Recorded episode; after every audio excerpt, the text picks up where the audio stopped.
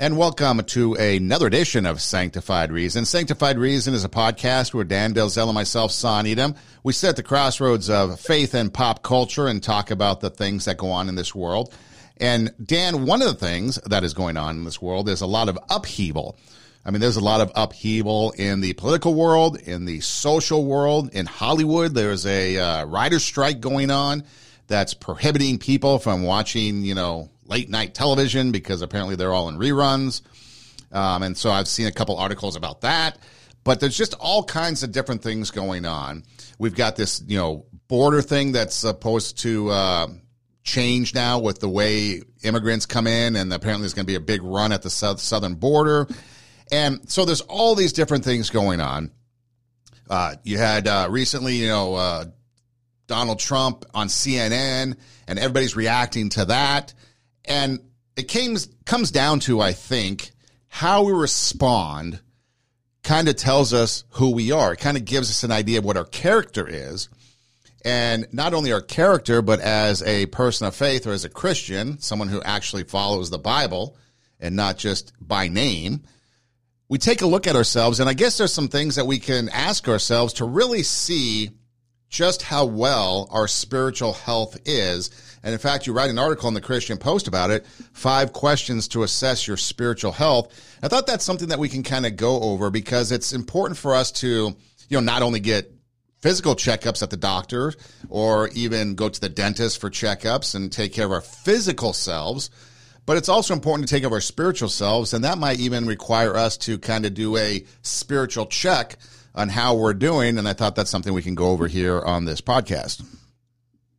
Yeah, I think that's always a good idea, isn't it, Sonn, for us just to check in uh, with with Scripture, with the Lord, with some uh, kind of some diagnostic questions, uh, because you know we're all capable of um, letting letting things slide. I mean, we see this all the time with our physical health, don't we? Uh, I mean, who hasn't? Uh, you know, let some aspect of their physical health slide, whether it be, uh, you know, checking on uh, maybe like your blood pressure, for example, if you have an issue with that, or or weight, weight issues, or, um, you know, other other issues that require attention. You know, who hasn't done that with, with their physical condition? And so uh, how much more important is it to do it with our soul and our spiritual condition? So, no, I think that's a great idea. And, yeah, I do think that article is kind of a good jumping off point for that. And so one of the things I think that we need to take a look at first and foremost is that of what we call being self-righteous. I recently talked with somebody, I believe she's twenty-one, you know, so young, young's the point, the specific age is irrelevant, but she's young. She went through uh, foster care for pretty much her entire life. Her one foster parent that eventually um, she... kind of became like a permanent home in her latter stages of foster care that had the most impact on her, was a Christian that would go to church. Now, this particular uh, person didn't go to church because, according to foster rules, she doesn't have to. Uh, but she was talking about the impression that this foster parent had on her through her so-called Christian walk. And it wasn't necessarily a bad one per se, but what was coming across was the fact that, okay, I'm a Christian, I go to church, I do these things. You don't go to church, you don't read the Bible, you don't do the same things I do, therefore I'm a little bit better than you type of thing. And it's almost like it comes down to being self-righteous, like I'm better than you, or I'm more holier than you, or whatever you want to throw in there, because of my faith, when in actuality, that probably isn't the the right way to approach it, especially if you're dealing with other people. So I guess the first check, you know, you mentioned blood pressure, you know, blood pressure, heart rate, you know, breathing. Those are the things that, you know, maybe weight. If you go to the doctors, those are kind of some of the four top things they're going to check, maybe your eyes.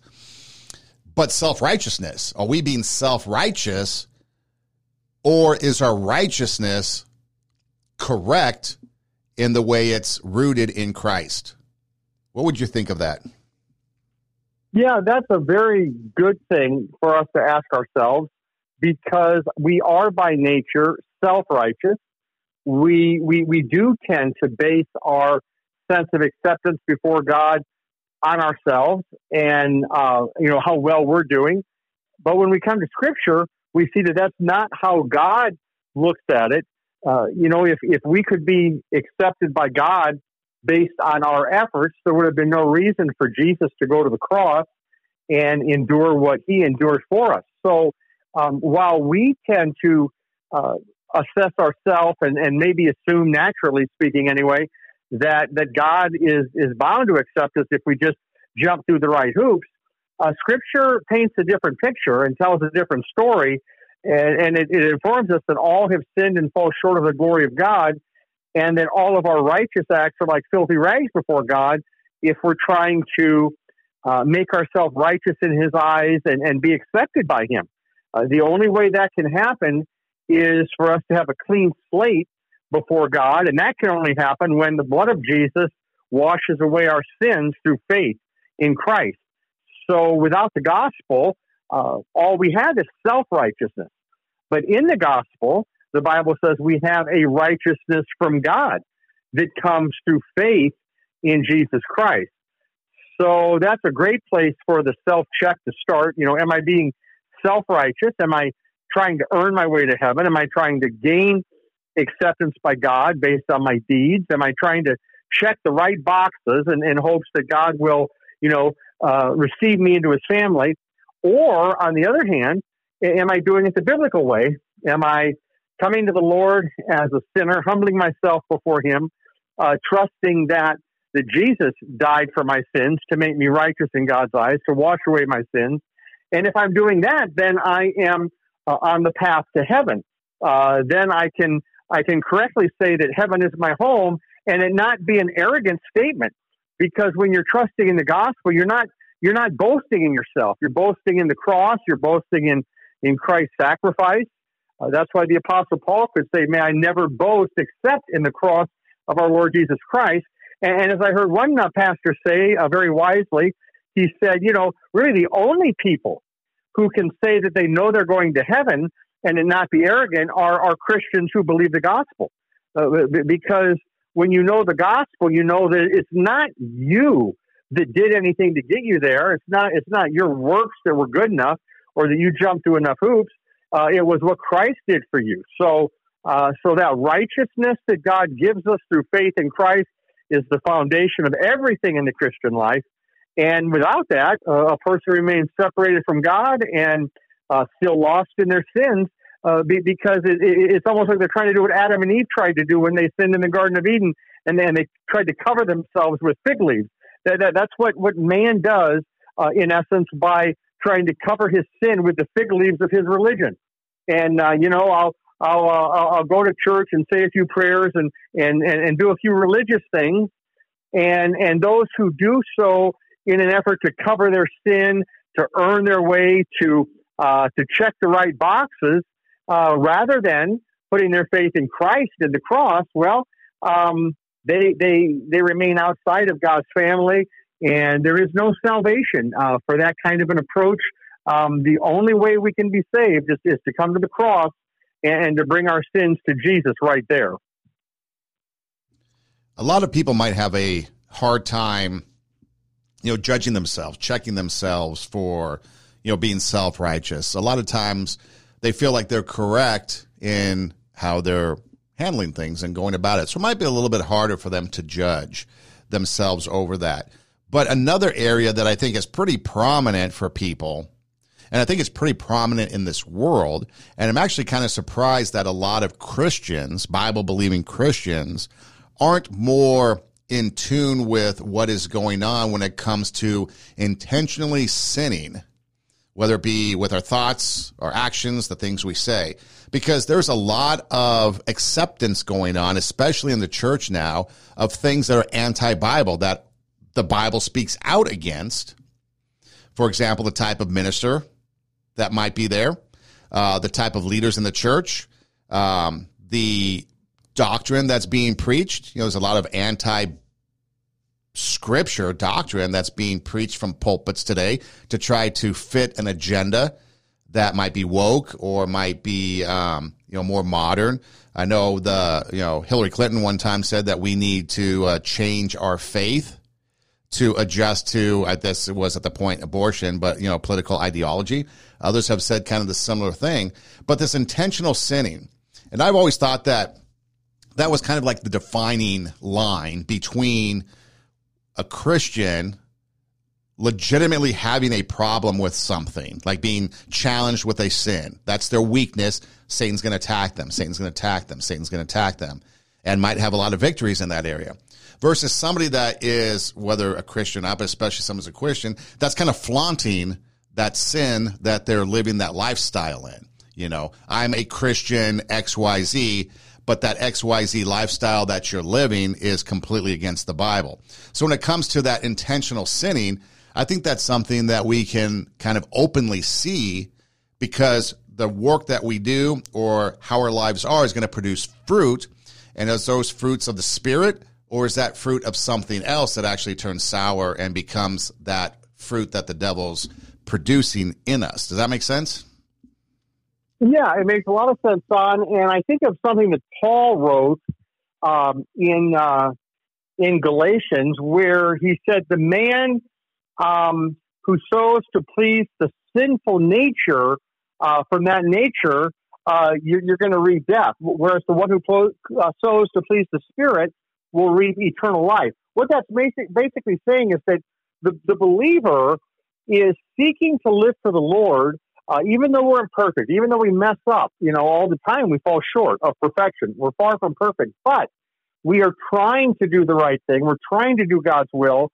We're not sowing to please the sinful nature, at least not by and large. That's not the aim of our heart. Uh, now, is it possible for a Christian to get caught up in a sin? Of course. Is it possible for a Christian to, to start to even pursue sinful thoughts or behavior? Yes, it happens.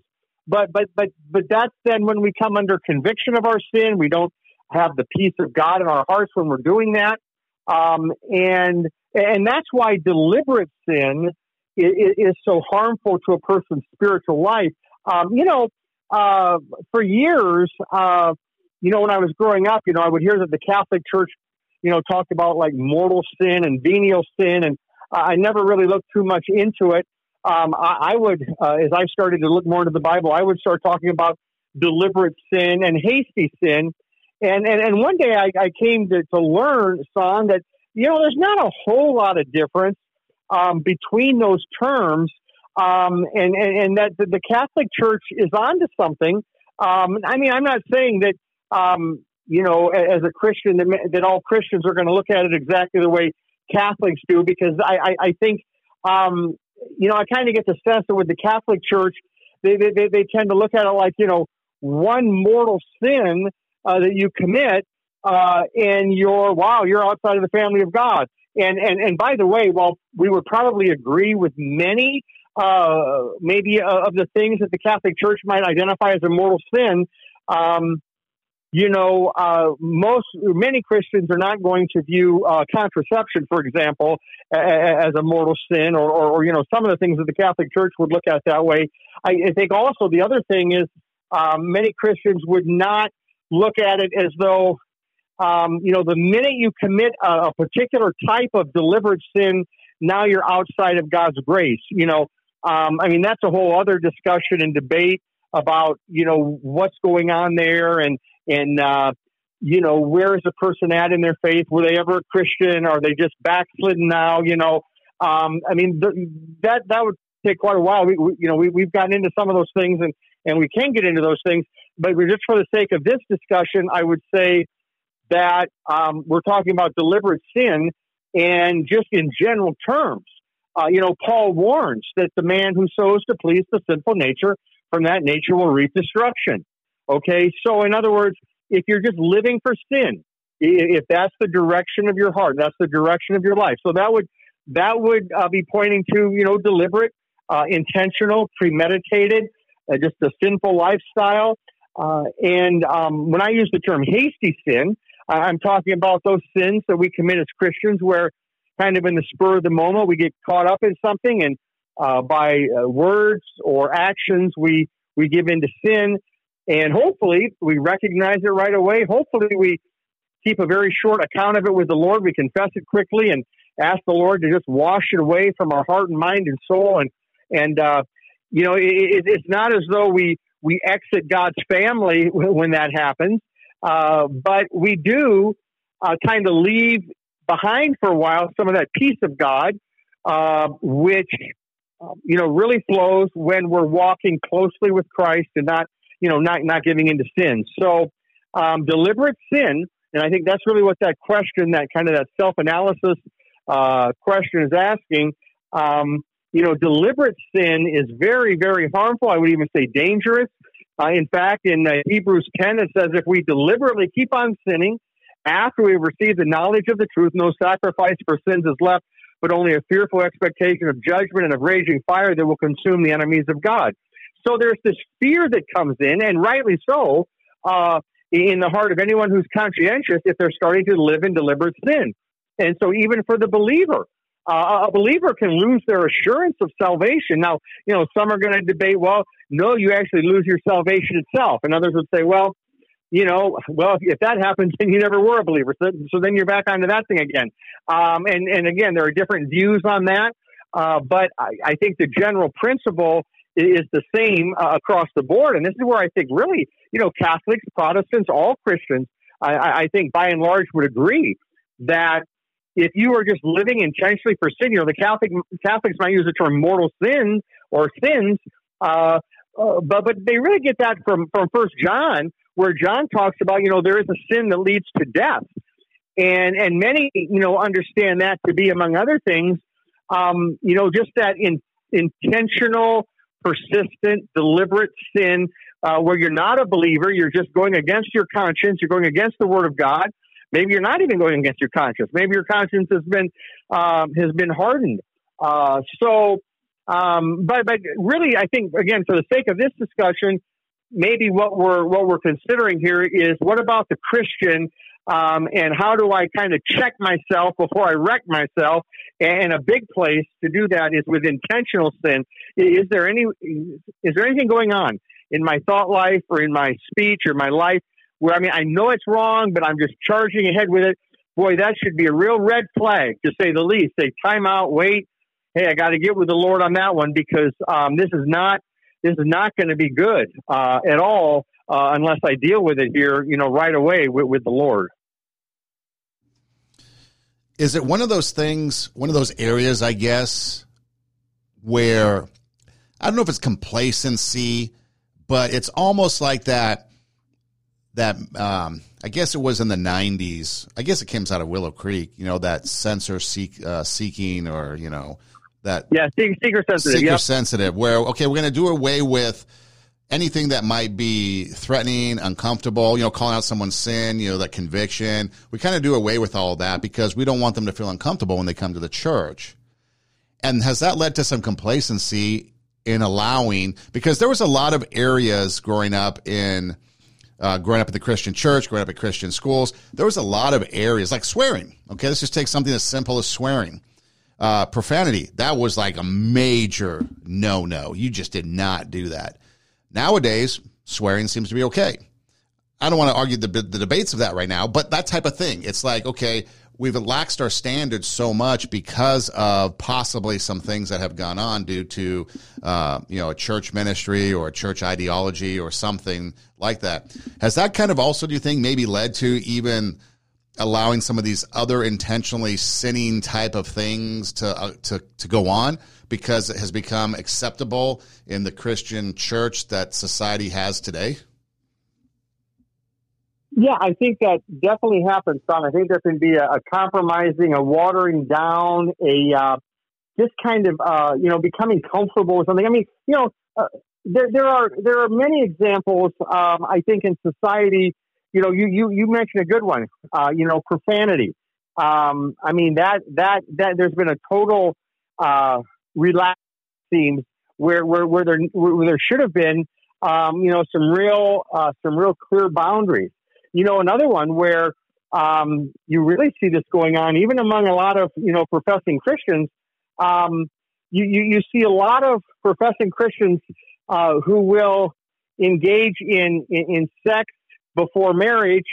Um, and, and maybe that is not as much taboo as it used to be, uh, just because of the culture that we're in. Um, for, for the same reason that you've even got people who, who would say, well, hey, I'm a Christian and I'm involved in a, in a, in a gay uh, relationship. I mean, you, you can give all sorts of examples where the culture seems to kind of be setting the bar and defining, you know, what's acceptable and what's not, um, rather than God's word. So whether it be profanity, whether it be a person's, um, uh, you know, just life of, of purity, you know, the Bible says, keep the marriage bed pure, um, whether it be, um, you know, just, just the way that we, we, we talk about, uh, you know, other people. Um, you know, our society has become much more coarse, I think, and, and cynical. And, uh, you know, and if a person's not careful, if a Christian's not careful, you know, that, that can get into our hearts, and um, we, we, we, it can start to kind of soil the way that we think about others and talk about others. So it really does come back to just asking the Lord to work in us and upon us and through us, uh, so that we don't gravitate toward our, our, our sinful nature, and, and we don't gravitate toward looking at things the way the world looks at things. Um, and, and, uh, definitely, you know, times, uh, times have changed in America, and, and the, the, the things that are viewed by society as a whole as being acceptable, that has changed. And, and the bar has been greatly lowered because we've gotten away from Uh, the Bible. We've gotten away from Scripture. We've gotten away from the gospel. Not that everybody was, you know, always a Christian or something like that, but it was much more uh, prevalent in society, it seems, than it is today. And um, and, and so there's just various things that uh, I, I think fit what you're describing there. And um, we just have to continually go back to God's word and, and say, Lord, I mean, is, is this behavior something that pleases you or doesn't? You know, there's a Bible verse that says, find out what pleases the Lord. And, and I know no better way to do that than to go to Scripture. Uh, you know, of course, another way is just to seek the counsel of other Christians. And, and, and many times God will speak uh, to us through them as well. So um, these are just things that I think are part of that self-check process, um, to just kind of see, you know, hey, how, how are things going in my spiritual life? And are, you know, are there areas where God really wants me to pay a lot more attention? Yeah, because there seems to be a lot of just different kinds of things that, that you come across just kind of in public, really, when you are dealing with just a lot of different people, what they believe and what their actions are. So you can judge somebody based on their actions, and hopefully our actions, or at least in my case, my actions are one that would be producing fruits of the Spirit, you know, love, joy, peace, patience, gentleness, goodness, faithfulness, self-control. And I think if we start to do that and start to focus on those things, and even if, let's say, we're not a believer, but I mean, a lot of people know what love is. Uh, a lot of people know what peace is. Um, you know, joy might be something that's hard to experience outside of, you know, God's grace in these days, but um, love, joy, peace, patience, gentleness, self-control. You know, these are all things that even non-believers, people that don't even know it from a biblical perspective, have a definition of. And if we're producing those types of things, those types of fruit, so to speak, then I think that our actions, as far as this spiritual health checkup that we're kind of talking about, would let us know that, okay, there's times when I'm going to fall into sin, because the Bible says no one is perfect, that we all fall short of the glory of God, that we're all going to sin. So that's a part of it. And even though we don't celebrate it, we realize that's a part of it. But the overall health of my well-being, my spiritual life, is that I'm producing these other fruits. So that's a good thing. But one of those areas that come into it, and we see it all the time. I mean, I think this is one of the biggest problems we have in society today, because you turn on the news and there's blaming, blaming, blaming, blaming. Everybody's blaming Trump for the issues of the world that we have today, or you're blaming the Republicans, or you're blaming the Christians, or you're bl- blaming white supremacy, or you're blaming this, you're blaming that. And in fact, what you're doing is you're basically just judging others. It was kind of like misinformation replace the term lies, because that's all it is. You know, oh, that's misinformation. Well, that's a lie is really when it comes down to, if you're talking about it. And so blaming others is really judging others. And a lot of people have forgotten what it's like to forgive. And this frenzy about this recent town hall thing that I guess Trump did on C N N has a bunch of liberals up in like crazed mode, but it's like they don't know what forgiveness is. And not only are they judging others, but it's ruining themselves. I mean, that's the thing that I learned with forgiveness is that you forgive others, not for their benefit necessarily, but it's for your benefit. You release that grudge. You no longer have con- that thing no longer has control over you, but you have control and actually giving up control to God in releasing it. And so for us to sit there and judge others and blame others and to say they're the reasons why we are today in the shape that we are, or they're the reason, kind of like that twink, Twinkie defense, you know, oh, the, the Twinkie made me do it. Um, you know, we're blaming something instead of taking responsibility. But forgiveness, repentance, um, getting rid of those grudges, I mean, that would just dramatically change our personal lives if we got rid of all that, let alone what it would do with our spiritual life. Oh, yeah, there's there's no doubt about it, Son. And, and that's why, like in Scripture, uh, you know, the Apostle Paul really addresses that very uh, directly um, because a lack of forgiveness will will block up our spiritual life like almost nothing else will. And and as you say, because there is so much hostility in the culture, um, it, it, it, there's just like this atmosphere of of getting mad at people. I mean, I, I saw something yesterday.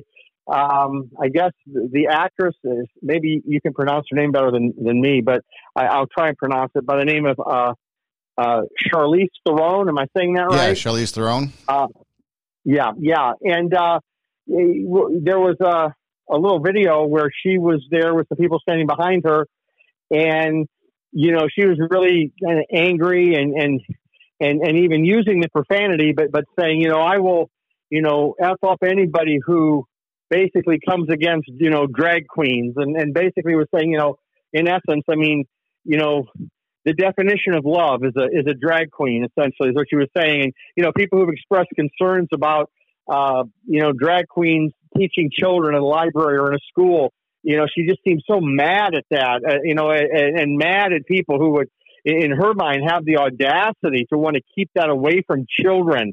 Um, and, and you just wonder, I mean, you know, what has to be going on in your soul, you know, for, for that to be something that you you want to expose children to. Um, and and yet that's the reality of, you know, certain parts of the culture today. Um, it, it's not enough for some people to entertain those thoughts in their mind and, and enjoy thinking about, you know, like in that case, you know, a man dressing up as a woman and trying to entertain children and, and, and being, a, you know, trying to seriously portray that as a, as a healthy option, you know, for, for humans and, and even for children. Um, and, and that kind of ties in, Son, with uh, maybe you saw here just in the last day or so, but in Colorado, there are some uh, families, I believe they're suing the school district because there was this after-school club. It was very cleverly marketed by, by those who had an agenda. Apparently, it was advertised as like an art club. It was going to meet after school. Okay, great. You know, and it might even have been grade school, if I'm not mistaken. But they advertised it as an art club. And what were they? What they were really doing is really pushing an L G B T Q agenda on the kids. And and even going so far as to say to them, I mean, hey, you know, you don't have to mention this, you know, what we talk about here to your parents.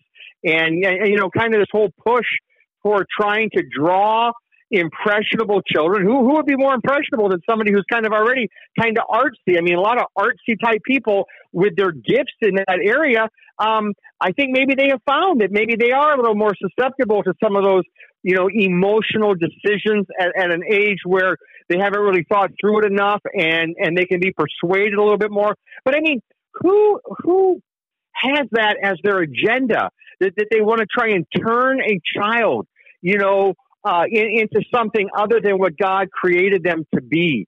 Um, but, but that ties in with the Charlize uh, Theron deal be, be, because, um, you know, we no longer live in a day where, Uh, everybody just wants kids to have kind of an innocent, um, wholesome, uh, you know, just moral upbringing. You know, now it's like who can get to the kids first with the message of transgenderism or, or um, you know, what it means to be, uh, you know, queer, uh, you know, so it's just a very, very different day. And you can certainly understand why so many Christians, and even many others who aren't Christian, but many Christians are choosing to go either homeschool or with a Christian school, unless they know their their their public school very well and and and and are uh, assured that that that sort of uh, agenda is not, you know, happening there. But I mean, all it really takes, I suppose, is that one teacher who has that agenda, and uh, it, it's just really sad to think about what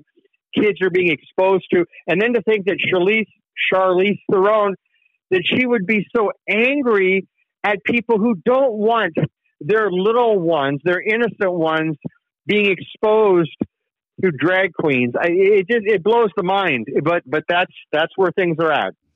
Yeah, I saw something, Dan, recently, um, so I want to give it credit. It wasn't me that came up with it, but it said, why, if drag queens want to do reading or whatever, why don't they go read to old people? Why is it young kids? You know, and I think oh, it was, good point. You know, I was driving home the point that, you know, there is a specific targeting of young kids, because oh, if yeah. you were going to have drag yeah. queen book hour, it would be for all people. Yeah. But it's focusing right. on kids. Right. The other thing yeah. you see yeah. is a lot of hypocrisy, because you have one mm-hmm. side. And again, this goes back to the blaming the other side and trying to hold yourself self-righteous. So it kind of goes into mm-hmm. two of the categories that we're mm-hmm. talking about. But you've got like this gun right. thing that's going on. Okay. People are talking about gun control, gun control. And they're talking about, they want to do it for the kids. They want to do it for the kids, safety for the kids, safety for mm-hmm. the kids. But these mm-hmm. same people mm-hmm. turn around and they're pro-abortion, which obviously kills kids. Yeah. They're pro-gender, uh, mutilating, you know, whatever, gender affirming, you know, but it's actually gender, you know, mutilating of kids. There are drag queen story hours. Basically, they do all these other things that are so anti-kid and so anti-healthy yeah. for kids. But right. yet, and so, again, the hypocrisy comes up. And so when they sit there and they're self-righteous in their, like Charlize Theron, self-righteous in her whatever mm-hmm. it is that her stance is, and then judging others yeah. because they don't have the same belief system as you do, but yet your belief system is flawed because there's so many other things that you support that are anti what you're trying to say here. We support kids, so kids need this. But you hate kids because you demonstrate your hate towards kids over here in these areas. That's just crazy. Right.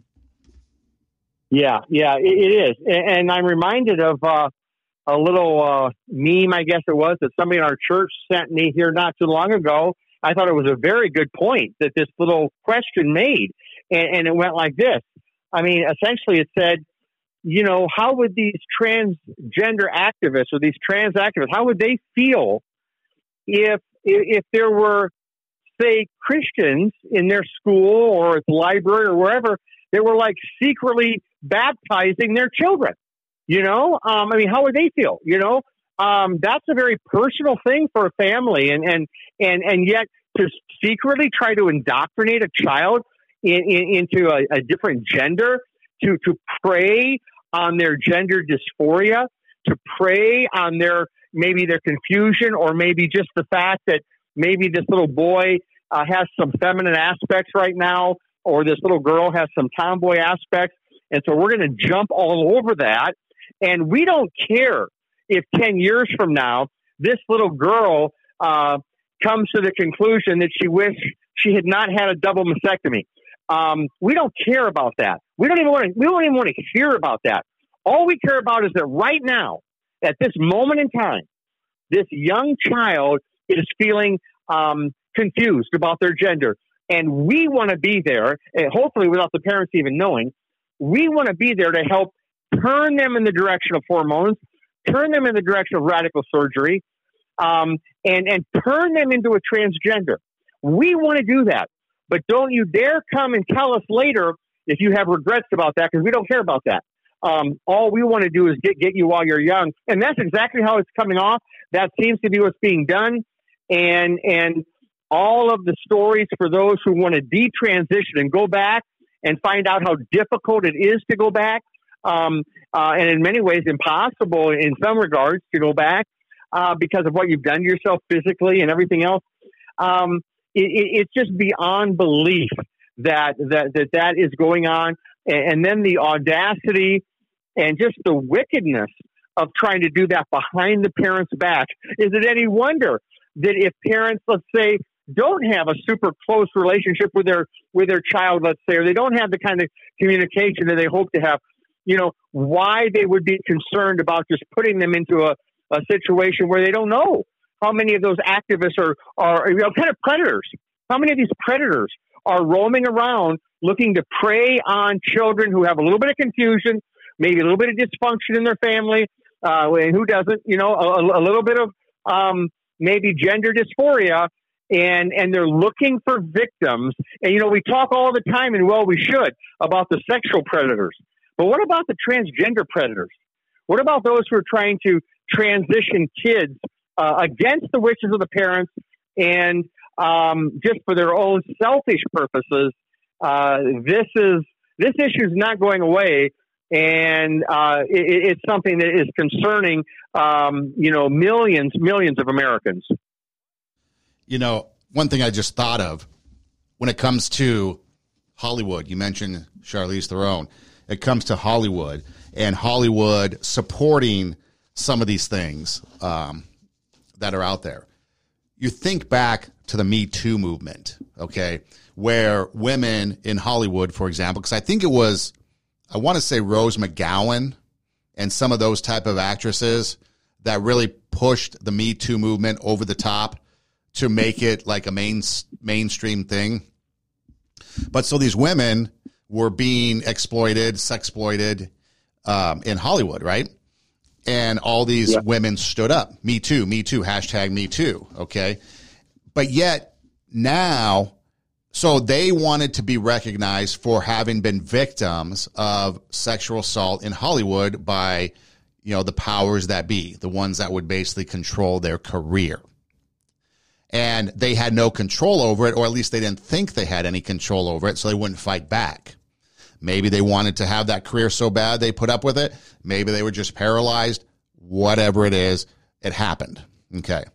So now these same people that were victimized are now victimizing another group of people that right. can't do anything literally for themselves because they are young, they're impressionable, they're the ones that are going to listen to the adults, and they're the ones that are going to go along with it because an adult tells them to do this. And so the very people that were speaking out against victimizations in Hollywood are doing the same thing. It's like the abuser or the abused is now becoming the abuser and never learned anything from their experience in the Me Too movement. That's exactly right. And they're preying on vulnerable teens who are um, just locked to their phones and their social media, and especially those teens. Okay, it, it would be similar to what a, a pimp would do when trying to find um, a young girl to uh, pull into his um, to his work that he's doing. You know, really, you know, the work that they're doing uh, and him him making money out of uh, essentially kidnapping her uh, and and pulling her into uh, sex trafficking um, for his own financial gain. Okay, um, I mean, is that really any worse than than those who are preying on impressionable young minds that are, are you know already incredibly influenced by peer pressure, and and and where there's so much in social media praising you if you, um, you know, express any kind of interest or support in anything like that. I mean, so these young kids are, are, are being made to feel like, well, hey, you know, I'll be important if, if I change gender, and it, I can kind of rebel against maybe my parents if I don't get along well with them or, or with the system or whatever. Um, I can be very popular. People will love me. Um, and, and I think, I think this happens Um, with the whole L G B T Q church, as I like to call it, Sonn. Uh, it really has become a religion uh, for people. Um, and uh, L G B T Q church is something that is, is being promoted with religious fervor. Um, and they're recruiting people uh, in many ways, uh, almost more intentionally, and sometimes maybe than Christian churches are, are evangelizing, which is our, our mission. Um, you know, the L G B T Q church Uh, and certainly, you know, uh, Charlize uh, Theron and, and many others like that in Hollywood and elsewhere, um, they know what their tenets are. They know what their doctrines are. They know what their faith is about. Um, and they know that um, reaching a young person uh, is, is, is going to be a, a huge goal of, of, of their religion. And, uh, you know, right now, at least in, in many states, Um, you know, they're able to kind of get by with some of that in the public schools. Um, some states are clamping down on that, like Florida, and rightly so, and saying, hey, leave, leave, leave all of your, you know, proselytizing, L G B T Q proselytizing, you know, leave that out of the classroom. And good for them for trying to kick that religion out of the classroom, uh, because that, that does not promote um, wholesome thinking. Um, that, that, that does not help a child. Uh, you know, now we're not talking at all about being intolerant or insensitive. Um, no, um, you know, children need, need support. Teenagers need support. Um, we, no one should be, um, condemned by, uh, by, by those who, who see that as being, um, uh, you know, behavior that is harmful. Uh, no one should be condemned by, by, uh, by those, but, um, that doesn't mean that we need to promote that uh, in the schools and and have that, you know, secretly introduced to kids in art clubs after school um, and, and, and these sorts of things, which uh, you can understand why parents would be so outraged over that. I mean, imagine, son, having a child and, and, and you learn one day that your little eight-year-old, you know, was, was going to a club after school and they were saying, well, hey, you don't have to tell your parents, but you know, yeah, and, and they're just teaching them, you know, L G B T Q um, doctrine. Um, they're they're they're basically um, trying to pump them full of that religion um, and and indoctrinate them in that religion. Uh, you know, imagine how, um, well, just how much that would bother, you know, the, you or I, the, or just the average parent. So, um, you know, parents, you know, we have to be careful these days. Um, kids need uh, our prayers. They need, uh, they need uh, the Lord. They need, um, they need uh, church involvement. They need Christian friends. Um, they need prayer. Uh, and uh, you know, it's it's a big it's a big task. And you can certainly see why, um, you know, many many people have not gone down that that narrow road yet. Uh, nobody's told them or. Maybe they tried it and, and it, it seemed too restrictive for them. But um, whatever the case may be, um, you know, the Lord is, is wanting to equip us to make disciples. And that begins by, you know, kneeling at the foot of the cross and just, you know, admitting to God that you're a sinner and, and that you need his forgiveness. You need salvation. And, and then from there, um, you know, you'll be off to the races and, Um, it's like I talked about Sunday, you know, there, there'll be a spiritual battle that's going to be going on. Um, but, um, you'll be on the winning team, uh, because the winning team involves those who, when they die, they go to heaven and not to hell. That's the winning team. And that's what Jesus did, you know, for everyone. You know, it, it's just terrible that many don't know it or, or refuse to believe it. But, um, anybody who wants to can be on the winning team. And, and that doesn't give us the right to look down on anybody, to judge anybody. Um, to be intolerant of anybody, but but we are called to speak the truth in love, and um, just as we need boundaries in the home, uh, a society without boundaries. Well, you know, you even mentioned earlier today, Son. I mean, it's like a nation without borders. A society without boundaries is like a nation without borders, and you know that's not sustainable. You know, it, it's not sustainable if, if in your life you you you just feed your addictions, whatever those are. Um, over and over and over again, that's not sustainable. Um, and a nation can't just open its borders and let anybody in. I mean, that's not sustainable. Uh, I mean, you, you can have a certain amount uh, of that, but if you just open the borders, um, you know, you just there's just not there's not an ability um, there's not an ability to take care of uh, the the millions and millions and millions of people who will come flooding across. Um, so you know, these are things that. Are all going on right now, and um, God's giving us opportunities to, um, you know, be a witness for Him and to lead others to Him. And if, but but if we're not doing some of these self-check things, if we let ourselves go, and and um, we uh, you know get distracted by sin and temptation and the devil. I mean, we're not going to be of much use to to to the Lord until we kind of, by His grace, you know, get back to where He wants us to be um, in terms of saying no to, as the Bible says, ungodliness and worldly passions. That's what the grace of God teaches us to say, um, and and not not to not to judge others, not to condemn others. That's not our job. But but in our own life, in our own life, to say no to those things that God says are off limits. And when we do that, by His grace, we find not only am I forgiven, but hey, the Lord's actually kind of using me to reach this person over here or that person over there, or you know whoever the case might be, or this person in my family. And I find myself praying more, you know, and I. I find myself being filled with the Holy Spirit um, now that I'm not just giving in to deliberate sin, uh, or at least, you know, very little, hopefully. Um, so uh, these are all things that God, thankfully, He's patient with us. And, um, you know, we just learn more and more, don't we, as, as, as we go along on the, on the Christian road. Yeah, and the one thing you mentioned about doing things in secret, you know, depending upon what we're doing in secret will dictate what our drive is, you know, what's our purpose, what's our agenda, um, and that right. and that includes, you know, am I serving myself, or am I serving others? Is my own interest being served, or is it someone else? And what I mean by what we do in secret, if we give in secret, okay, let's say we give donation, tithe, church, whatever. If we give that in secret, mm-hmm. then our motives are probably pretty pure that we just want to donate or give without the recognition. But if we give yeah. because we want the whole world to know, well, then our giving might have another agenda, and it might be self-serving. If you look at some of these things that are going on in the schools in secret, like you mentioned, don't tell your parents. Anytime you're not telling your parents something, it's usually something that's mm-hmm. probably not going to be pretty good. Um, right. Anytime you want to keep it from the police, probably not pretty good.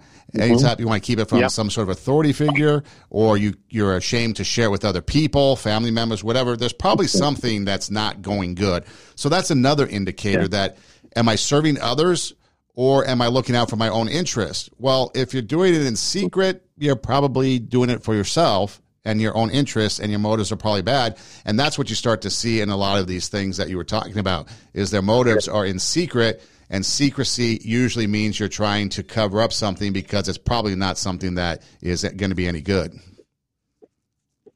Yeah, you know, it, those things that are done in the darkness uh, are generally done because you're, you're, you're afraid of doing it in the light. Um, you know, there was a book years ago written, you know, who are you when no one's looking? Um, so... You know, as Christians, it's, it's a good reminder to us that, you know, God wants us to be the same, um, you know, in private as, as we are in public, you know, not not to have, you know, two different ways of, of living. And, and likewise, just in the Christian life and a person's life in general. Uh, that was a great point you made, Sonn, just how, uh, you know, um, what, what am I what am I trying to have done secretly? And and so that can uh, that can be a good way to maybe check on, you know, whether whether something that we're doing is, is the right thing to do or not. And, of course, as we're saying today, um, you know, there's a lot of pressure on young people today to do the right thing. Um, there's a lot of pressure on young people from so, in, in social media uh, to do uh, the things that, that the culture wants young people to do. And, and there's a lot, there are many attempts to try to, uh, to get to young people. Um, now, ultimately, um, you know, this is why the, the family uh, is so important, why parents are so important. You know, we're just a few days out now from Mother's Day. And, uh, you know, there are few relationships. Well, really, there aren't any human relationships more important than really than a relationship with your mother and your father, especially when you're growing up, you know, um, to have uh, that foundation, to have that that strength of a, of a good mom, a good dad. And, and so this Sunday we'll be focusing on the blessing of our mothers. I'm very blessed to have a, a godly mother who uh, who just uh, had a, a birthday here last month and turned eighty-three.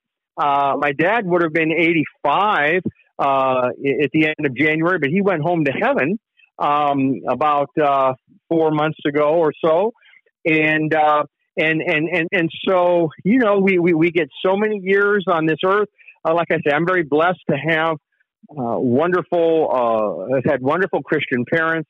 Um, Tammy and I have, have sought to, you know, uh, raise our four kids uh, that way. And now we just had our, had our, our first grandchild here recently, and we'll be having our second. But I mean, as the generations go on, um, this is an opportunity that we have as Christians to uh, to raise our kids, to know the Lord, to love the Lord, uh, to pray over our kids. And um, you know, you just, you just, you hate to think about how many young people there are in the schools that, you know, are being raised by social media, but don't have much influence at home, uh, being raised by their peers, or how about kids in the inner city being raised in a gang?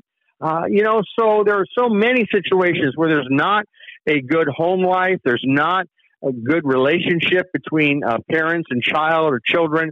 And, and so this is the foundation of the society in, in many respects, the family. And, and this, of course, is what the devil wants to attack uh, and, and destroy.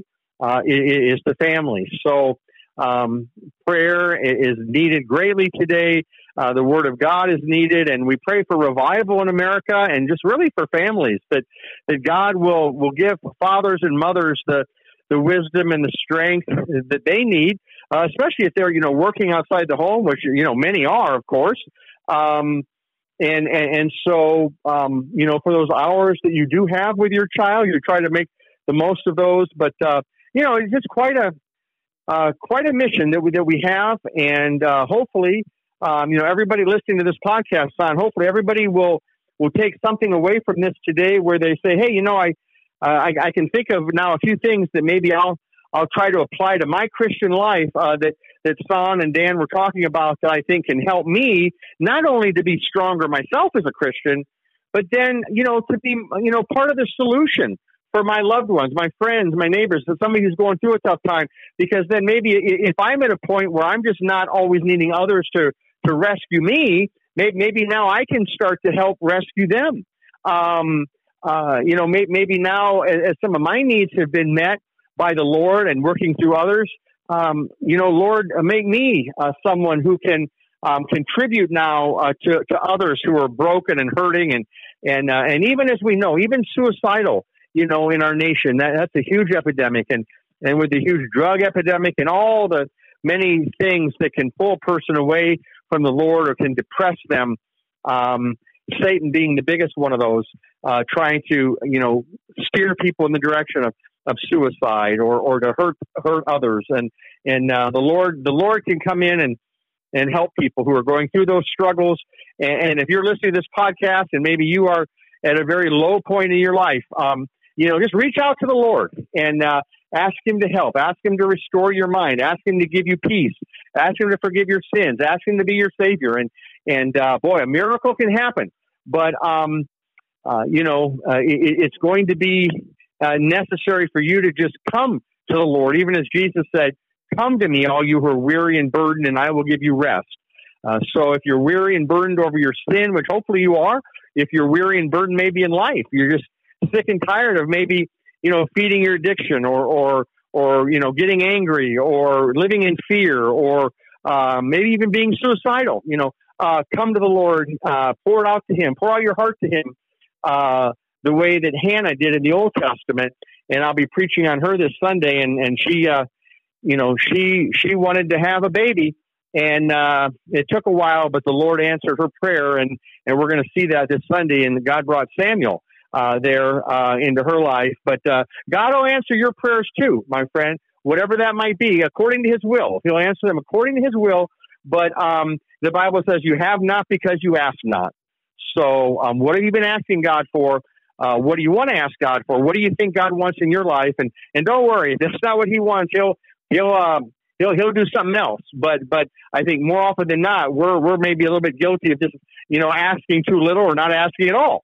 And, and, and then, you know, we, we, we miss out on all, uh, a lot of the things, at least, that God uh, would have loved to have done for us. Dan Delzell with us, as always, as we talk about some areas that we can have some self-reflection and to see exactly how healthy our spiritual walk might be. And Dan, as always, we appreciate your time and insights to this, and we look forward to uh, many more conversations, uh, God willing. Oh, amen, Sonn. I sure look forward to that as well. And thanks again for having me along for the ride today. And um, we just, uh, look forward to hearing from any of the listeners if, if uh, they have any uh, praise reports or things they want to pass along. And it's just uh, it's just great to know, Sonn, that God is um, working through through us and so many Christians to um, to bring the light into this dark world, because uh, Christ loves everyone and, and, and will help anyone who calls upon him. And you can reach out uh, via email, sanctifiedreasonpodcast at gmail dot com. That's sanctifiedreasonpodcast at gmail dot com. You can also check out our website at radio warp dot com. That's radio, W A R P, radio warp dot com. Click on the logo, and all of our shows pop up. And you can uh, listen to some past shows as well if you like this one and want to know more. And then also um, just, uh, you know, like Dan said, just reach out if there's something that you would like to share, feedback, questions, whatever it might be. Just reach out to us, and uh, we'll definitely get back to you. And so for and Sonn, if I may just throw one thought oh, yeah. in there also, because, uh, you know, I mentioned praise reports, but the thought also occurred to me, and we've mentioned this before, but if any listener is really being burdened with something or, or has a prayer request, or if there's something that you'd like to talk about, I mean, we, we, we'd certainly love to hear from that on that situation uh, from you as well. So it doesn't have to be a praise report. It might be a prayer request. It might be a need, um, you know, uh, but that's what, you know, we're, we're here for. So feel free to, to reach out, certainly for those things, almost even more so than the other, because uh, we know God wants to help you at your point of need. Yeah, especially if you're looking for a resource of some sort. Maybe you don't know, a church in your area, um, counseling, whatever it might be. You know, between Dan and myself, we've got some uh, connections or know people that might be able to help you in your area, even if you think that uh, you're outside of where we are. We do have a um, a big network of people that we have met along the way and know. So uh, do do reach out. sanctified reason podcast at gmail dot com. That's sanctified reason podcast at gmail dot com. And once again, Dan, thanks so much. We appreciate it. And for those of you listening, hey, thanks for listening. Do tell a friend, and until next time, God bless.